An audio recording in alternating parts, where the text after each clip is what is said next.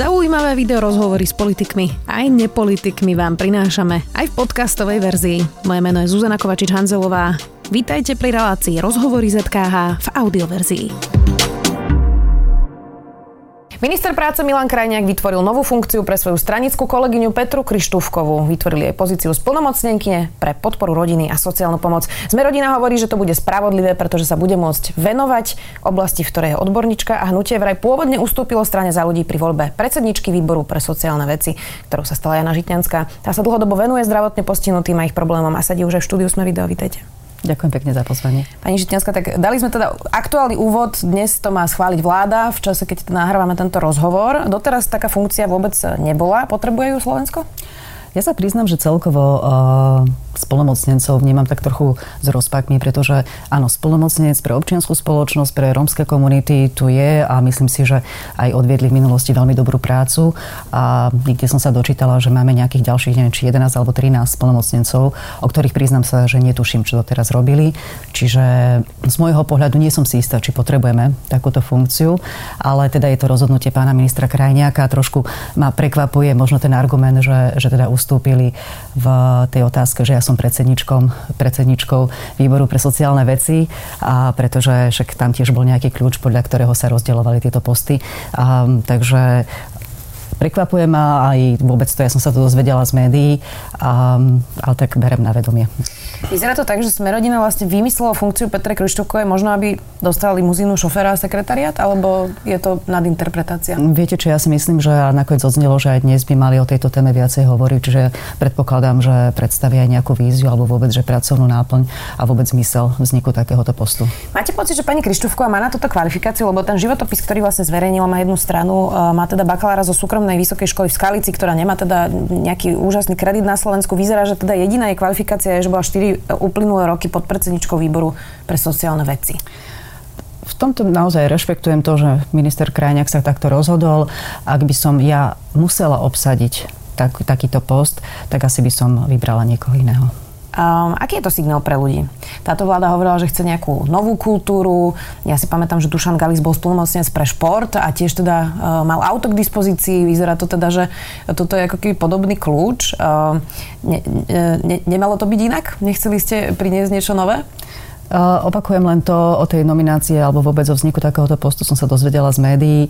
A rešpektujem, že je to rozhodnutie ministra Krajniaka a myslím si, že v tomto treba naozaj klásť mu otázky. Určite budeme. Počkáme si teda aj na tú víziu Petry Krištúvkovej. Poďme aj na ďalšie témy. Vy sa teda dlhodobo, dlhodobo venujete zdravotne znevýhodneným ľuďom, aj deťom.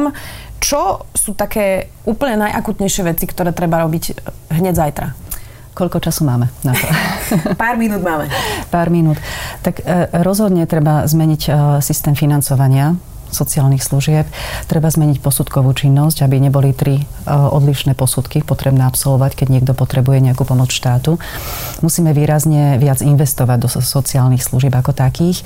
A musíme posilňovať e, ambulantné služby, terénne služby. Proste um, dosiahnuť takú situáciu, aby ľudia, ktorí sú odkázaní na pomoc iných, čiže už deti so zdravotným postihnutím alebo aj dospelí, mohli čo najdlhšie zostať vo svojom prírodzenom prostredí.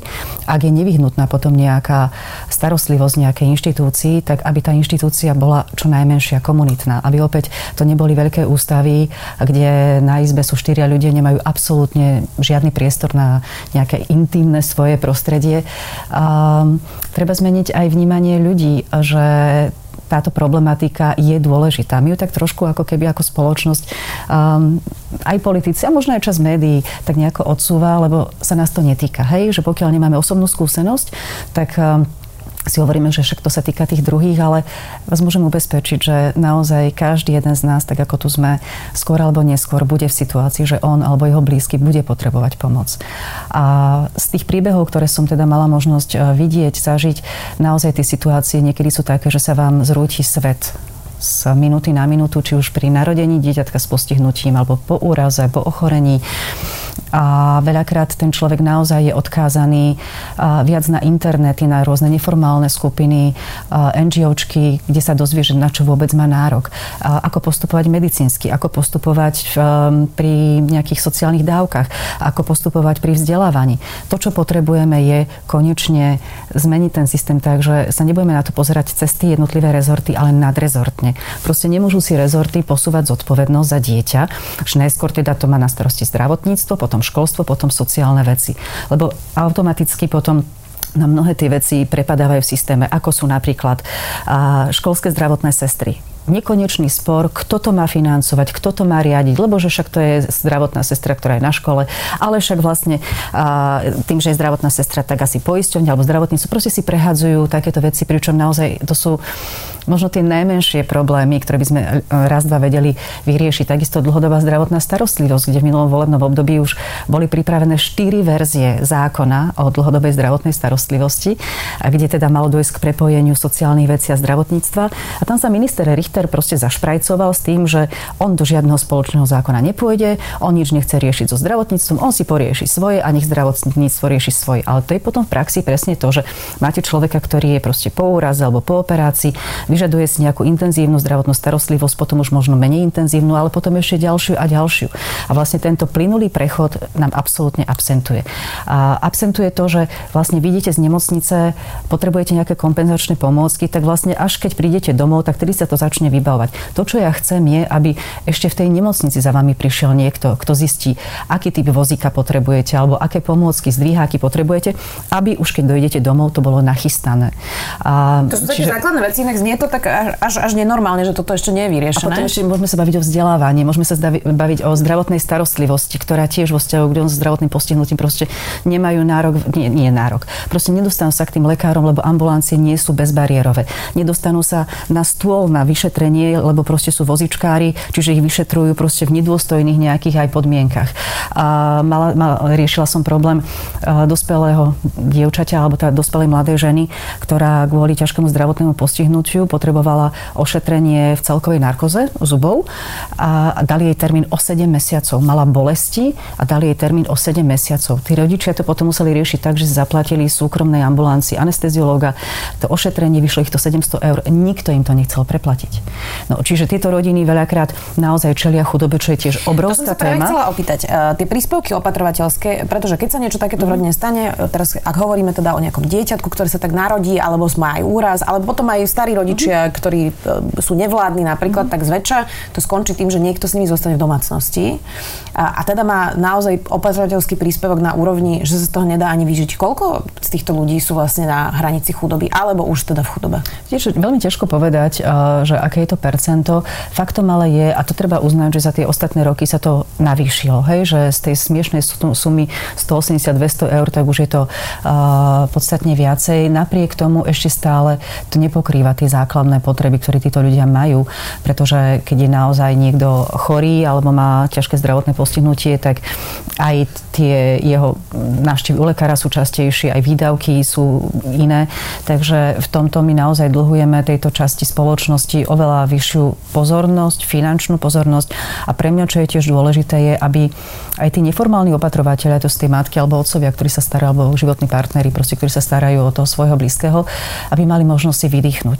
Ja keď som ešte bola europoslankyňa, tak pravidelne sme mali možnosť pozývať do Štrásburgu Slovákov, alebo teda návštevníkov zo Slovenska a vždy som sa snažila proste polovicu toho zájazdu venovať práve takýmto rodinám, a druhú rôznym študentom a tak ďalej, rôznym laureátom súťaží. No a, a Mala som prípady proste matiek, ktoré prvýkrát v živote po 20 rokoch starostlivosti 24-hodinovej o svojho príbuzného vlastne sa vôbec niekam dostali, lebo nemali na to peniaze a nemal im kto postrážiť toho príbuzného za ten čas. Mhm. Lebo u nás odľahčovacia služba takmer vôbec neexistuje. Čiže to, čo je kľúčové a to, čo ja by som bola strašne rada, je, že keď sa aj bavíme o rekreačných poukazoch napríklad pre zamestnancov, Ak si niekto zaslúži nejakú finančnú podporu na to, aby išiel na nejakú rehabilitáciu, rekonvalescenciu, oddychnúť si, tak sú to títo ľudia, ktorí naozaj že veľmi, veľmi ťažko pracujú. Eh, ešte sa chcem dotknúť aj zariadení sociálnych služieb. Eh, už aj ombudsmanka eh, verejná ochrankyňa práv robila teda prieskum, z ktorého vyšli naozaj katastrofálne veci.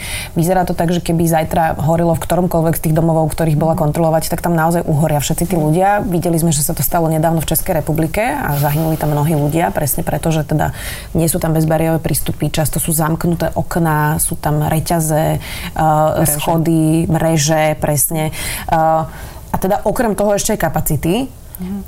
Nám starne populácia, už o 10 rokov budeme zrejme e, naozaj v akutnej situácii a nevieme vyriešiť ani to, že tie budovy vlastne nemajú unikové východy, keď horí. Hej. No, to nie je, že o 10 rokov. My už dnes čelíme obrovskej kríze, pretože do všetkých týchto zariadení sú nekonečné poradovníky. Áno, možno je to spôsobené aj tým, že tí žiadatelia si dávajú žiadosť do rôznych zariadení, čiže my potrebujeme urobiť aj v tomto trošku ako poriadok, aby sme vedeli tie, tie reálne počty. Faktom ale je, že je nedostatok miest. Mala som možnosť sa stretnúť aj s rodičmi detí s autizmom, ktorí sú nešťastní z toho, že vlastne pre dospelých autistov dnes, ak by ste chceli umiestniť umiestniť dospelého autistu do nejakého zariadenia, tak sa nedá. Proste nula voľných miest. A pritom naozaj tie potreby, obzvlášť potom možno, že aj u tých dospelých sú také, že tí rodičia už stárnu a už nevládzu. Veľakrát pri autizme tie prejavy môžu byť agresívne alebo nejaké, že ani fyzicky nevládzu tí rodičia alebo tí príbuzní. A veľakrát pri mnohých takýchto diagnózach alebo zdravotných postihnutiach sa potom u, u, uchylujú k tomu, že podávajú sedatíva. Vlastne strašne veľa... Teda? Čo s tým no? Čo s tým? Lebo stojí to veľmi veľa peňazí uh, a nikto ich teda nechce e, ale, do toho investovať. Takto, akože my si musíme povedať, že áno, uh, nejaká prvotná investícia je potrebná, ale boli urobené rôzne prepočty aj pri včasnej intervencii pri deťoch, so zdravo, uh, s, ktoré sú teda na tom autistickom spektre, takisto pri deťoch so sluchovým postihnutím. Áno, na začiatok je potrebná nejaká investícia, ale ktorá sa vám v priebehu pár rokov vráti, pretože tí ľudia budú kompenzovaní, tí ľudia budú môcť aspoň ako tak sa začleniť do toho životného procesu. Čiže mne sa zdá, takisto však bola veľmi pekná analýza, si pamätám pár rokov dozadu, čo robil ešte Tono Marcinčine vo vzťahu k rómskym komunitám. Áno, treba niečo urobiť, ale tej krajine sa to stonásobne vráti. Plne s vami súhlasím. Peter Hanak s vami robil v apríli 2019 e, rozhovor pre aktuality a pýtal sa, že odkiaľ teda na to zobrať peniaze, lebo naozaj sú to veľké položky, mm-hmm. je to investícia, aj keď sa teda potom vráti, ale teda investícia to je. A vy ste vtedy povedala, e, ešte stále som poslankyňa Európskeho parlamentu, v tejto chvíli na tú otázku neodpoviem, pretože to momentálne neriešim, tak už ste není europoslankyňa, už ste teraz v parlamente, čiže kde na to zoberieme tie peniaze? Viete čo, bavíme sa v tejto chvíli o tom, že kde na to zobrať, pretože treba si aj úprimne povedať, že aj tá korona kríza, ktorá má teda dopad na tú ekonomiku, tak samozrejme, že nemôžeme sa tváriť, že teraz krajine sa nejako extra darí. Hej? Čiže, čiže musíme sa baviť aj o nejakých konsolidačných opatreniach, ale určite to, čo podľa mňa by bolo hriechom dnes nevyužiť, je tá pomoc zo strany Európskej únie, ktorá uvoľňuje pravidla a ktorá nám dáva podstatne, podstatne viacej peňazí ako za bývalé obdobia. Čiže ak tu máme do niečoho investovať z môjho pohľadu, ja chápem, že sú rôzne priority, digitalizácia a infraštruktúra a tak ďalej, ale táto oblasť sociálnych služieb, vzdelávania, zdravotníctva by podľa mňa mala byť že úplne top priorita top priorita. Vyzerá, že komisia nedovolí dať tieto peniaze na diálnice a, a, a takéto infraštruktúrne projekty, čiže e, z tých 7 miliard, ktoré sú pripravené, môže to ísť na sociálne služby? Ja som presvedčená o tom, že tak ako aj v Českej republike alebo inde napríklad aj reformu a, duševného zdravia alebo proste celé tej politiky a, zafinancovali z, z eurofondov, takže rovnako k tomu môžeme pristúpiť a mali by sme pristúpiť, pretože ak sme pri teraz téme duševného zdravia, tak naozaj sa ukazuje, tam sú tiež exaktné čísla, proste koľko nás stojí neriešenie tejto situácie situácie v zmysle nejakého systémového opatrenia. Sú to priame náklady, lieky, hospitalizácie, nepriame sociálne dávky, teda priame sociálne dávky a nepriame to, že tí ľudia, proste, ktorí zápasia s rôznymi typmi duševného ochorenia, tak vlastne majú slabší výkon v práci a tak ďalej. Čiže opäť je to, keď niekto sa rád pozera na rôzne problémy cez excelovské tabulky, máme krásnu tabulku, kde sa dá vyčísliť, že ak by sme začali a možno investovali o tých, ja neviem, 150 miliónov alebo koľko viacej ročne, tak postupne aj tuto by sme vlastne ušetrili ako štát. Kedy sa dozvieme, že koľko teda táto vláda investuje do toho a či vôbec teda naozaj pochopí, že toto je priorita a teda... Ja, ja dúfam, že, že už konečne teraz, lebo fakt sme boli zahltení tou koronakrízou a sme robili deň noc proste na, na rôznych opatreniach, ktoré skôr hasili problém a, a musím povedať tiež, že nie je vždy úplne najšťastnejšie, hej, že a, tak spätne niektoré veci asi by ja som robila ináč, ale a, myslím si, že, že tá pomoc tak ako išla, že bola nízka, že, že mala byť jednoduchšia, pretože poznám ľudí, ktorí ani si nepožiadali o, o nejakú pomoc, lebo sa im to zdalo byť zložité. A myslím si ale zase na druhej strane aj teda na obranu ministerstva práce, že v tom procese sa snažili ako keby vnímať, a, že ups, tu nám niekto prepadol cez tú sieť, takže ešte vytvorme nejaký mechanizmus, aby aj ten človek mohol dostať podporu. Čiže snažili sa na to promptne reagovať, ale napriek tomu sa mi zdá, že sme mohli minúť podstatne viacej peňazí a rýchlejšie pre týchto ľudí, tak aby proste aj áno, tá ekonomika sa potom rýchlejšie naštartovala. No a späť k tej téme teda, mhm. čiže bola teraz korona mm-hmm. a kedy sa dozvieme, že teda aké sú priority práve v tejto sociálnej oblasti? Uh, takto, ako aby som bola úprimná, tak vlastne však ja som, áno, poslankyňa, predsednička výboru pre sociálne veci. Na druhej strane a tieto veľké témy sú témy, ktoré budú pripravovať najmä ministerstva. Čiže tak ako aj pánom ministrom školstva Grolingom sme začali rozprávať o tom, pretože sú témy, na ktorých mi záleží aj v rámci vzdelávania, ako sú asistenti, psychológovia a tak ďalej, tak on má nejakú predstavu, nejaký harmonogram a legislatívny, čo samozrejme však ja rešpektujem. A, a takisto aj na ministerstve práce sociálnych vecí začínajú rôzne pracovné skupiny. Tento týždeň by sa mala spustiť pracovná skupina práve pre dlhodobú zdravotnú starostlivosť, ktoré by som mala byť tiež súčasťou. Čiže ja verím, že keď uh, už nabehneme na takéto nejaké normálne fungovanie, tak, uh, takže okrem toho len, že si povieme, že čo chceme urobiť, tak aj v diskusii s ministrom Hegerom budeme vedieť povedať, že OK, tak máme na to toľko a toľko peňazí. A áno, treba otvorene povedať, že zo dňa na deň sa to všetko nezmení, pretože nie je to len o peniazoch, je to aj o ľuďoch.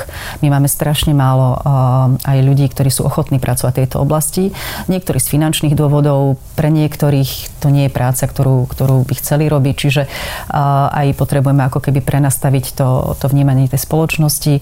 A možno vieme viacej využiť zručnosti rodičov, detí so zdravotným postihnutím, ktorí naozaj, myslím si, že sú veľmi kompetentní a mohli by byť tiež súčasťou týchto rôznych majú aj poradných. majú to zažité, majú to zažité, odpracované a, a podľa mňa sú oveľa kvalifikovanejší ako neviem koľko ľudí, ktorí absolvovali vysokú školu sociálnych sociálnej práce. práce. Sociálnej práce. Poďme aj na politiku. Mm-hmm. Veľa sa teraz diskutuje o tom, že sa idú meniť pravidla voľby generálneho prokurátora a teda, že to bude aj možno neprokurátor. Vy ste boli naozaj dlhé roky s Danielom Lipšicom, taký tandem to môžeme asi nazvať, kolegovia, blízky, asi aj priatelia, ak to tak povieme. Uh, mal by byť Daniel Lipšic prokurátor, alebo mal by sa vôbec prihlásiť? Je to dobrý nápad, keď bol na jednej kandidátke s vládnou stranou? Ja som si istý, či on sa sám môže prihlásiť. Malo by to byť tak asi, že ho niekto navrhne. Čiže uh, priznám sa, že ja som sa s ním bavila dávnejšie, kde on hovoril, že ešte nie si celkom istý, hej, že či, či do toho súboja ísť alebo neísť. Môj osobný názor je, uh, že ten zákon ako dnes je podaný, to znamená, že sa rozširuje je nielen okruh navrhovateľov, ale teda aj tých, ktorí môžu uh, sa uchádzať uh, o túto funkciu, že, že je správny. Ja si myslím, že ja som to dôverujem svojim kolegom, že, že to tak je. A pokiaľ ide o osobu uh, Daniela Lipšica, uvidíme, všetko je otvorené, proste ak ho niekto navrhne, bude verejné vypočutie, transparentné, budú tam iní kandidáti. Ja si myslím, že novinári, verejnosť a odborná laická si môžu urobiť potom svoj názor. Že... Asi kvality Daniela Lipšica nikto nespochybňuje. Mm-hmm. Skôr sa pýtam na to, že naozaj zastupuje uh, aj Andrea Kisku v politicky citlivej kauze mm-hmm. bývalého prezidenta, mm-hmm. teda vášho predsedu. Uh, je v kauzach zmenky, uh, kauza vraždy Jana Kuciaka a Martiny Kušnírovej. Uh, bol bol na kandidátke s Igorom Matovičom a, a nikto nespochybňuje jeho kvality, mm. uh, ale či je to dobrý nápad?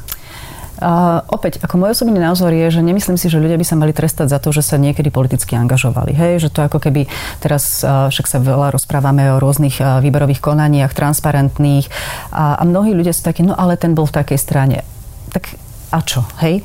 A pokiaľ bude vykonávať tú svoju prácu nezávisle, odborne, čo pri, pri Danielovi Lipšicovi, ako možno jedna historka za všetky. Ja si pamätám, keď padla vláda Ivety Radičovej, teda boli voľby a nastúpil smer vo veľkom, sme boli v poslaneckom bufete s Danielom Lipšicom a pristavil sa pri nás jeden poslanec z východného Slovenska, nie zo strany smer a povedal, pán Lipšic, odkedy nie ste minister vnútra, ja pokojne spávam. A táto historka pre mňa znamená to, že ak aj by ten Daniel sa neuchádzal o ten post, stojí mi to za to, že možno to meno dnes jeho sa skloňuje aj kvôli tomu, že mnohí ľudia nespávajú. Poďme aj k vašej strane.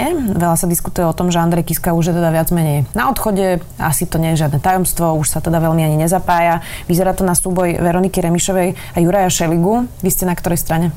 Viete čo, v tejto chvíli opäť by som nerada predbiehala udalosti, pretože Andrej Kiska je stále predsedom strany za ľudí. naučené, už ste tretia, ktorá toto hovorí štúdiu? Nie, no proste je to fakt, je to fakt, však neprebehol s ním, čiže je predsedom strany. Asi, hej? sa, to asi sa zhodneme na tom, že už nechce byť asi predsedom. A v tejto chvíli zvažuje, akým spôsobom ďalej a teda najmä a naozaj opäť, a ja viem, že niekto proste povie, že však som chorý a nemôžem. V prípade Andreja Kisku naozaj má zdravotné problémy, komplikácie, čakajú ho aj nejaké zákroky.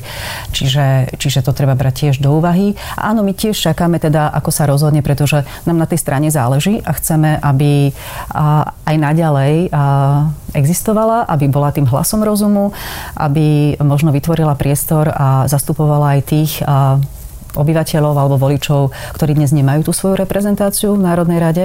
Takže v tomto chceme byť čitateľní a teda aj im teda predstaviť v prípade, že Andrej Kiska by nepokračoval, že teda aká tá strana bude. A samozrejme je to aj potom o tých lídroch, ale pre mňa je fakt dôležitejšie sa baviť o tých víziách, než o menách lebo e, to je ako v prípade aj tej témy okolo generálnej prokuratúry, no tak e, nešťastným spôsobom proste e, Ríšo Sulik v relácii na telo povedal, že áno, Daniel Lipšic je jedno z tých mien a ako keby potom všetko sa fokuslo len na to, že všetko je kvôli Danielovi Lipšicovi.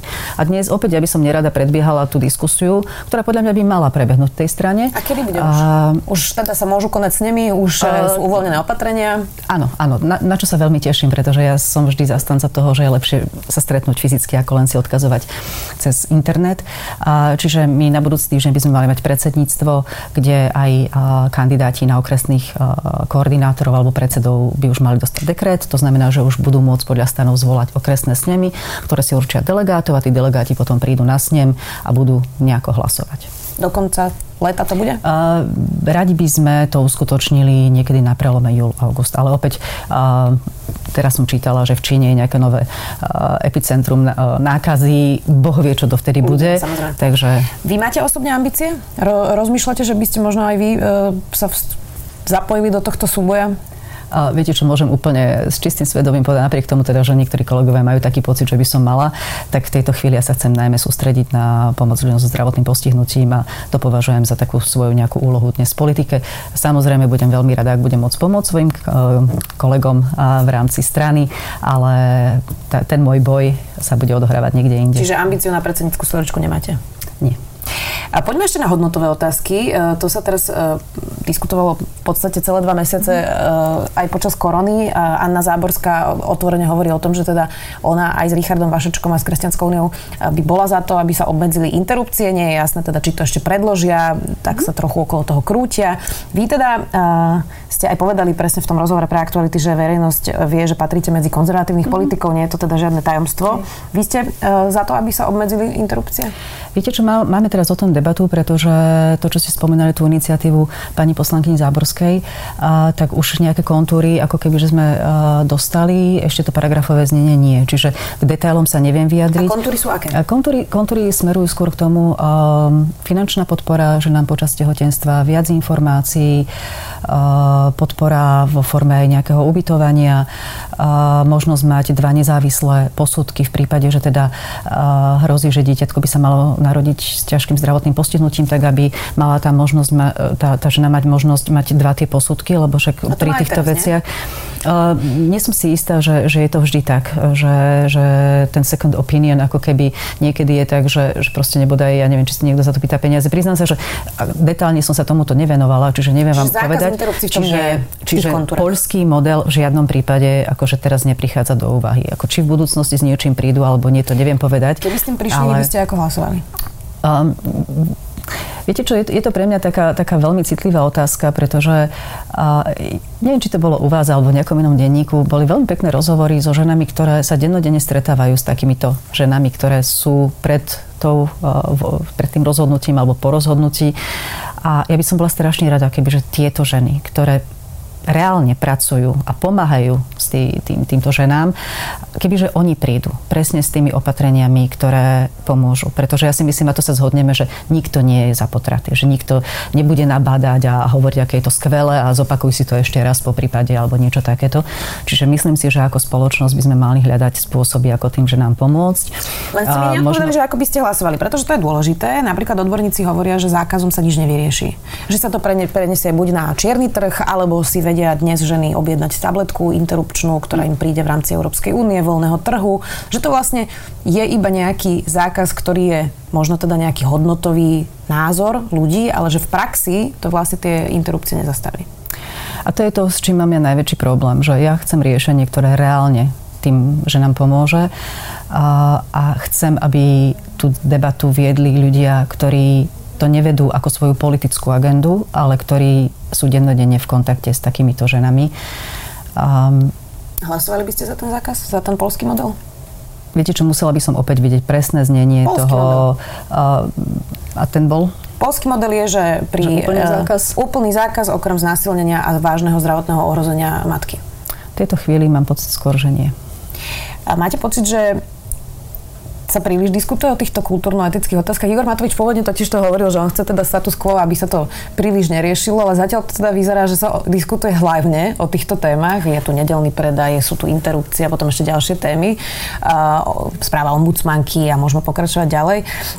Je to nešťastné, že sa to zužuje teraz iba na takéto, na takéto politické a kultúrno-etické témy? Je mi ľúto, že trošku nabiehame politike alebo vôbec témam, ktoré otvárajú fašisti a im podobní myslím si, že takto, ako nie sú to nepodstatné témy, pretože naozaj tých ľudí to trápi a riešia to a, a mali by sme sa k tomu nejako postaviť. Nie som si však istá, že spôsob, akým sa vedie tá debata a čas je teraz ten adekvátny.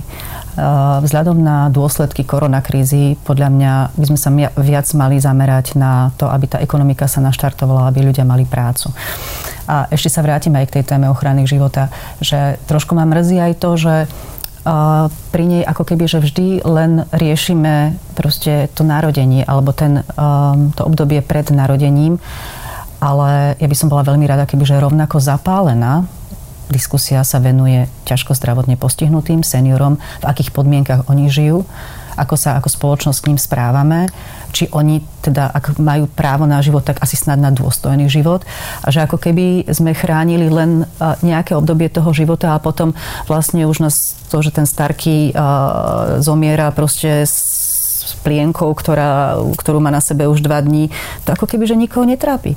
Čiže pre mňa áno, som za život urobím všetko preto, aby aj tie rodiny, ktorým sa narodí ťažko zdravotne postihnuté dieťa, dokázali toto dieťa prijať a budú vedieť, že v tom štáte budú mať oporu. A myslím si, že keď ten systém a ten štát bude fungovať, keď tie ženy dostanú finančnú podporu počas tehotenstva, keď proste sa naozaj ako keby, že tá spoločnosť začne správať ináč, než sa správa dnes, tak možno už táto debata v budúcnosti nebude, že či zakázať alebo nezakázať, alebo bude to úplne, že téma, ktorá nebude relevantná. Ešte jednu tému s vami chcem rozobrať a to je minister zdravotníctva Marek Krajčí. Mm. On teda je otvorene veriaci, mal mm. už dve videá, v ktorých, ktorých nepokojil niektorých možno ateistov alebo ľuďom, mm. ktorí ešte niečo také nevideli. Slovensko doteraz bolo zvyknuté na katolíkov, aj na KDH, aj na konzervatívnych politikov, ale teda takýto typ viery je teda špecifický. Presne sú to tí, tí také tie americké typy možno chvál, vzývania a je to naozaj niečo, čo ani na Slovensku nie je úplne bežné. Máte pocit, pocit, že rovnako ako Anna Záborská, ktorá hovorí, že to zosmiešňovanie alebo tie vtipy, že to je niečo, čo narúša náboženskú slobodu? Cítite sa nábožensky slobodná na Slovensku? Uh, ja osobne sa cítim nábožensky slobodná, ale zase môj prejav viery je možno trošku iný ako, ako Marekov. A, a teda, keďže sme za transparentnosť, tak teraz tu oficiálne poviem, Marek je môj spolužiak zo strednej školy, čiže ja ho poznám naozaj že dlho a, a vždy to bol veľmi uh, empatický, citlivý uh, človek, ktorý sa hlásil k viere. Áno, uh, v nejakom čase proste proste vznikli u nás aj rôzne spoločenstvá, ktoré možno na ten americký štýl majú rôzne typy modlitieb, chvál, spevov. Ja, to úplne rešpektujem. Proste každý má právo vyjadriť tú svoju vieru v tom svojom prostredí spôsobom, ktorý mu je vlastný a taký najbližší. Čiže v tomto ja absolútne nevidím problém. A to zosmiešňovanie naozaj považujem skôr za také, také malé. Že pokiaľ proste jeho rozhodnutia budú odborné na tom ministerstve zdravotníctva a pokiaľ si bude vykonávať svoju prácu tak, ako má, tak ja nevidím vôbec dôvod baviť sa o tom, či je veriaci, neveriaci. Neviem, či táto debata by sa viedla, aj keby, je to nejaké iné vierovýznanie, a, ja neviem, také, ktoré možno na Slovensku je nejaké zriedkavejšie a teda, e, ja neviem, že by ten človek nejedol bravčové meso a teraz či by niekto sa z toho smial. Hej, myslím si, že nie. Čiže, čiže ja by som bola veľmi opatrná aj v tom, že veľakrát tie veci sú aj vytrhnuté z kontextu, aj proste sú určené pre nejaké publikum, čiže však on nejde evangelizovať teraz Slovensko, že nejde teraz robiť si Hovoril kampaň. o armáde ľudí, ktorí majú ísť do svetských miest, ale tam práve, práve byť ako keby hmm. tí kresťania. Viete čo, skôr ja mám pocit, že a teraz ako ja som, priznám sa, že tejto téme sa až, až tak nevenovala, ale z toho, čo som mala možnosť počuť alebo čítať, to bolo aj o tom, že on hovoril, že kresťania sa nemajú báť ísť do verejných funkcií. Lebo teda na to sú rôzne názory, či vôbec by sa mali angažovať kresťania v politike, lebo však politika je fuj a, a že do akej miery a tak ďalej. Čiže z toho, čo ja som pochopila, ale hovorím, nevidela som ani to video, ani teda som s Marekom o tom nehovorila. Skôr som mala pocit, ako keby, že on nabadal tých ľudí, že aby sa nebáli ísť aj do verejných funkcií. Ale v žiadnom prípade v žiadnom prípade by proste a, a v životopise kolónka vierovýznanie nemala zohrávať žiadnu úlohu. Hej? Že to je vec úplne súkromná každého jedného a nemalo by byť vôbec, ako, ani by to nemalo byť témou, že či je niekto veriaci alebo neveriaci, lebo to, že je veriaci, neznamená, že je kompetentný. Hej? a opačne. A opačne. A posledná otázka. Pôvodne to pred voľbami, a bola to teda téma, e, najmä e, konzervatívcov, aj teda e, Kotlebovcov, že teda sa tu chystá nejaká, nejaká liberálna revolúcia. Nakoniec teda voľby dopadli presne opačne. A je to dobré, že, e, že tak veľmi konzervatívny parlament tiež môže vlastne pretočiť tie váhy na tú opačnú stranu? Viete, čo mňa mrzí skôr to, že, že v tom parlamente naozaj sú fašisti, že sú tam ľudia, ktorí vzhľadom na svoju politickú minulosť tam nemajú čo robiť. Hej? Že to je ako keby môj taký hlavný problém. A druhá vec je, že či teraz je príliš konzervatívny alebo nie. A zatiaľ v tých opatreniach, ktoré sme príjmali, nemyslím si, že by to nejako rezonovalo. Nakoniec aj téma zákazu predaja v nedelu je témou, ktorá nie je jednoznačne ako keby, že príjmaná v tej koalícii. U nás v strane za ľudí je to možno tak pol na pol, hej, že konkrétne napríklad ja si myslím, že tie obchody by mohli byť zostať otvorené s tým, že ten predavač si môže uplatniť výhradu vo svedomí. Hej. Čiže opäť, ako ja to nevidím až tak nejak, že konzervatívno-liberálne, Um, a uvidíme do budúcnosti. Pre nás ako stranu za ľudí je hlasovanie za akýkoľvek, akýkoľvek zákon zo strany fašistov nepriateľný, čiže tam od nás nemôžu čakať žiadnu podporu a nech by to bolo čokoľvek. A v prípade opozičných návrhov zo strany Smer alebo respektíve novej strany pána Pellegriniho, tak tam máme taký úzus v rámci koalície, že posúdime, ak to bude niečo, čo je rozumné a dohodneme sa na tom ako koalícia, tak to podporíme. Čiže napríklad, keď teraz budeme mať opäť návrh pána Podmanického o tom, že zakázať eh, ten nedelný predaj.